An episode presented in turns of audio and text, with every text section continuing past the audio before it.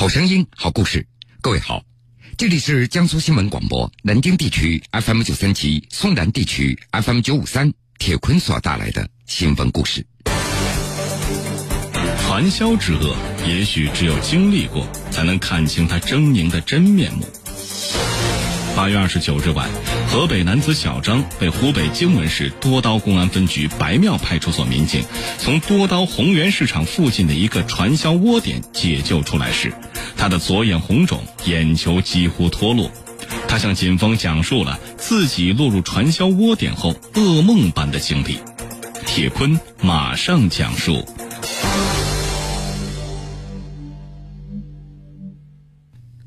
小张。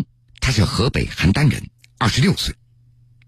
今年八月上旬，他通过手机微信摇一摇，认识了女网友刘某。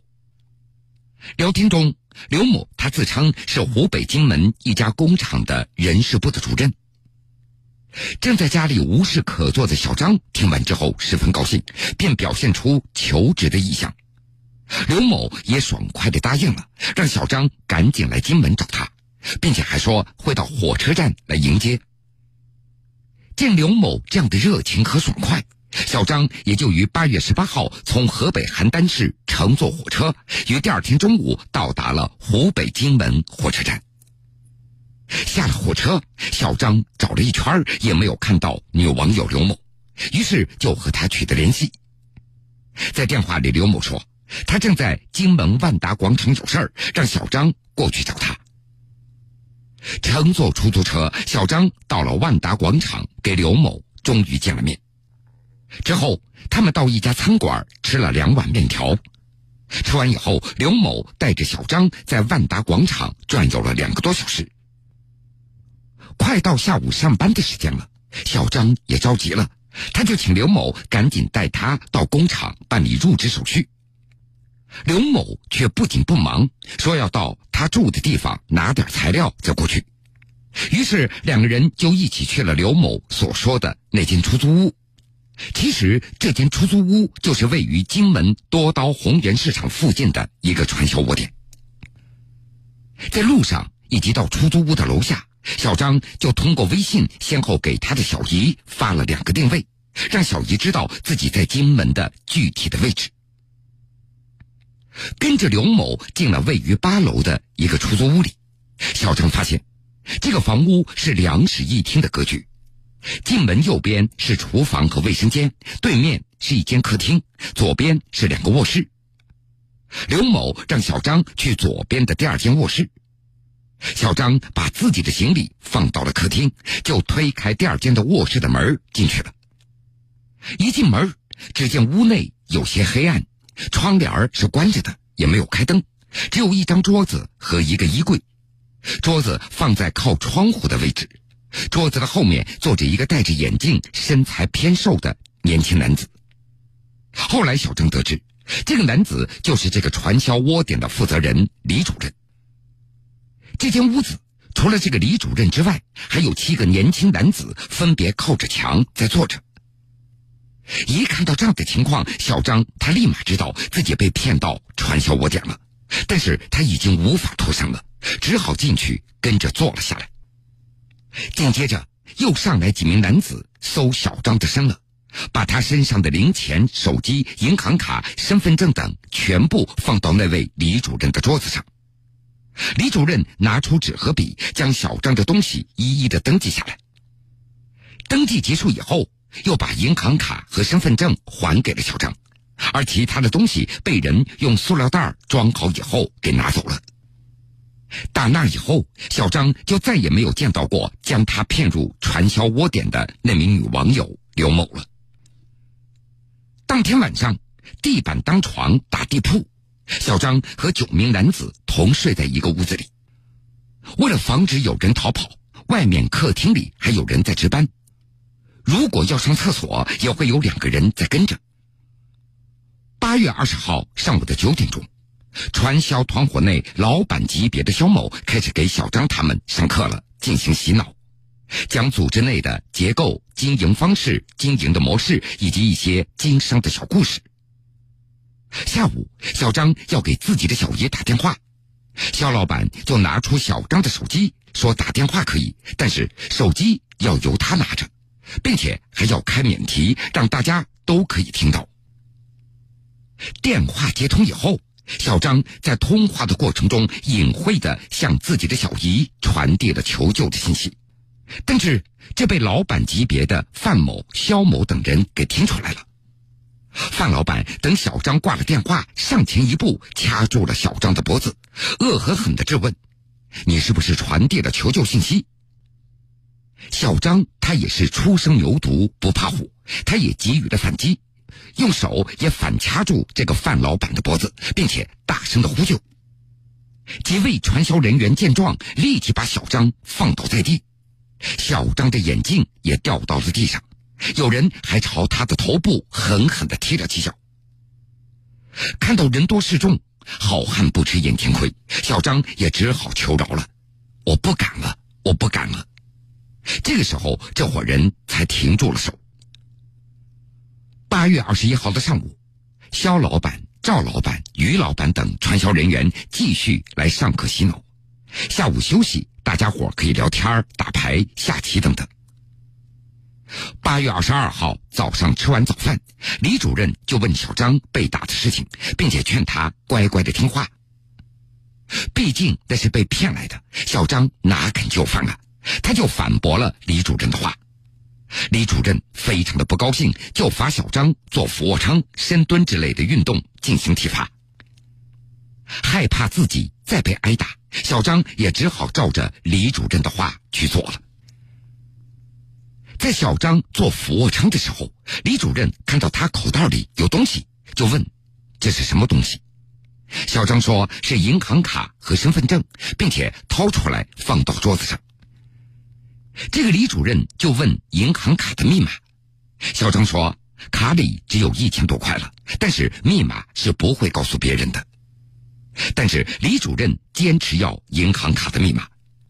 后来小张想了想。反正卡里也没有多少钱，他就把密码告诉了李主任。这个李主任通过支付宝也查询了小张的银行卡的余额，果然也只有一千多块。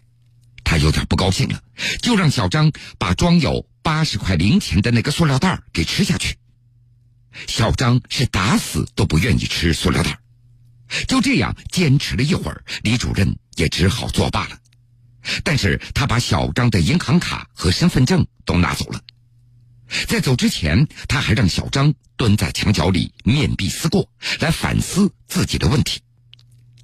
就这样，别人在上课或者打牌聊天，小张就蹲在墙角面壁思过了两天的时间。八月二十四号，一切按部就班，上午接受洗脑，下午休息娱乐。晚上九点多钟，小张的小姨打来电话了。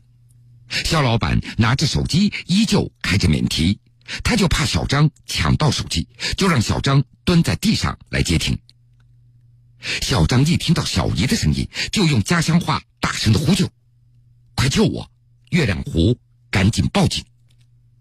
肖老板一听，马上就把电话给挂掉了。旁边的一个赵老板立即蹲下来，一把掐住小张的脖子，飞起一脚踢中了小张的头。而另外一位于老板上来就是几巴掌，并且还问小张：“你还喊不喊了？”小张说：“我不喊了。”这伙人这才罢手。这个于老板还不解气，他把垃圾篓丢到了小张的身上，顺手还把剩饭剩菜泼向了小张。在第二次被挨打以后，小张双眼红肿。几位老板商量以后，让他停课几天，等他的眼睛恢复以后，再继续的听课。小张用家乡话向自己的小姨传递求救信息的时候，小姨也立即和小张的父亲取得联系。八月二十八号，小张的父亲带着两个侄子坐上火车，于二十九号下午到达了湖北的荆门。随后，他们来到多刀公安分局白庙派出所来报警。根据他们所提供的信息，民警推断小张很可能落入了传销组织。当天晚上，白庙派出所立即部署，社区民警连夜开展了入户摸排、调查走访等基础性的工作，最终，警方将传销窝点大致的范围锁定在多刀宏源市场附近一个开放式小区的居民点。随后，多刀综治办、公安、工商、居委会等部门联合行动，围绕这个居民点开展了全方位的排查，最终结合周边群众的反应，锁定了传销窝点的具体的位置。将近二十名警察果断出击，听到敲门声，小张抢先一步将房门给打开。在传销窝点，肖某、程某、赵某、刘某等十一名涉案嫌疑人一举被抓获，小张也被顺利解救。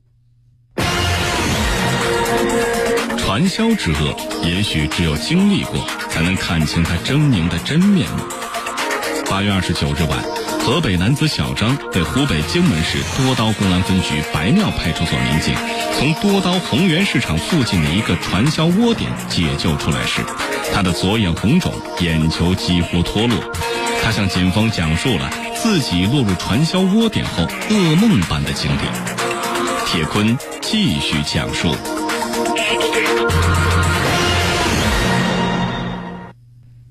经过调查，警方发现。小张所陷入的这个传销组织实行的是准军事化的管理，比如平时牙膏、牙刷等这些生活物品都必须摆放的整整齐齐，上午上课，下午休息。传销组织有五个级别，从低到高分别是业务员、代表、主任、经理、高级经理。业务员和代表都统称为老板，刚进入传销组织的人都称为业务员。如果在组织内要想升级的话，就必须把人给骗进来购买公司的产品，每套产品的价格那是两千八百元。据说只有经理级别的人才可以看得到这样的产品。拉十个人进入这个组织可以升为主任，如果拉六十五到三百九十二人进入组织就可以升为经理，拉三百九十三人以上的可以升为高级经理。传销组织内级别越高，享受的权利也就越大了。老板或业务员在得到信任的情况下，可以使用手机。在上课洗脑的时候，讲课的人会诱骗，说主任级别的工资那是千元打底，也就是一千元到九千九百九十九元；经理那是万元打底，也就是一万元到九万九千九百九十九元。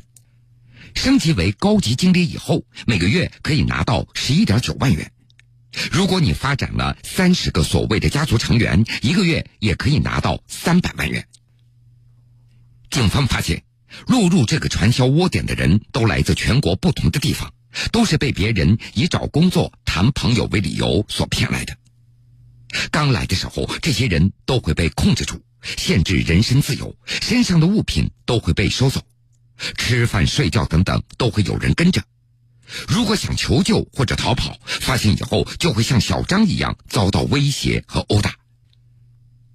有的人在被洗脑以后，梦想着能够一夜暴富，成为百万富翁，由此就加入了传销组织，借钱或者是花钱买产品，升级为所谓的老板，或者拉人进入了传销组织。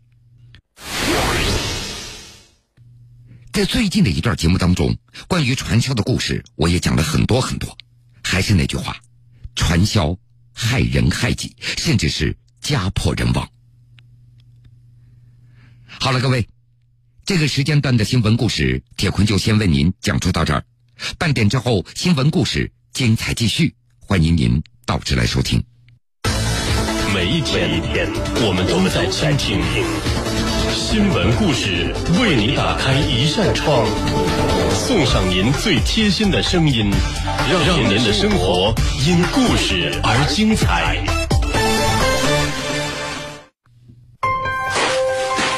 我们迈出的每一步，也许并不远，但一步步前行，永不停歇，总能最快到达现场。我就在现场为你。那根据当时的目击者说的，我们发出的每一点光。也许并不耀眼，但一点点凝聚永不熄灭，直到彻底照亮真相。我们做出的每一次努力，也许并不容易察觉，但一次次坚持，永不放弃，终究会成为改变的力量。速度、激情与热血，是我们为你所能付出的一切。信任、支持与陪伴，是你为我们所能做出的选择。江苏新闻广播，全速奔跑，为你出发。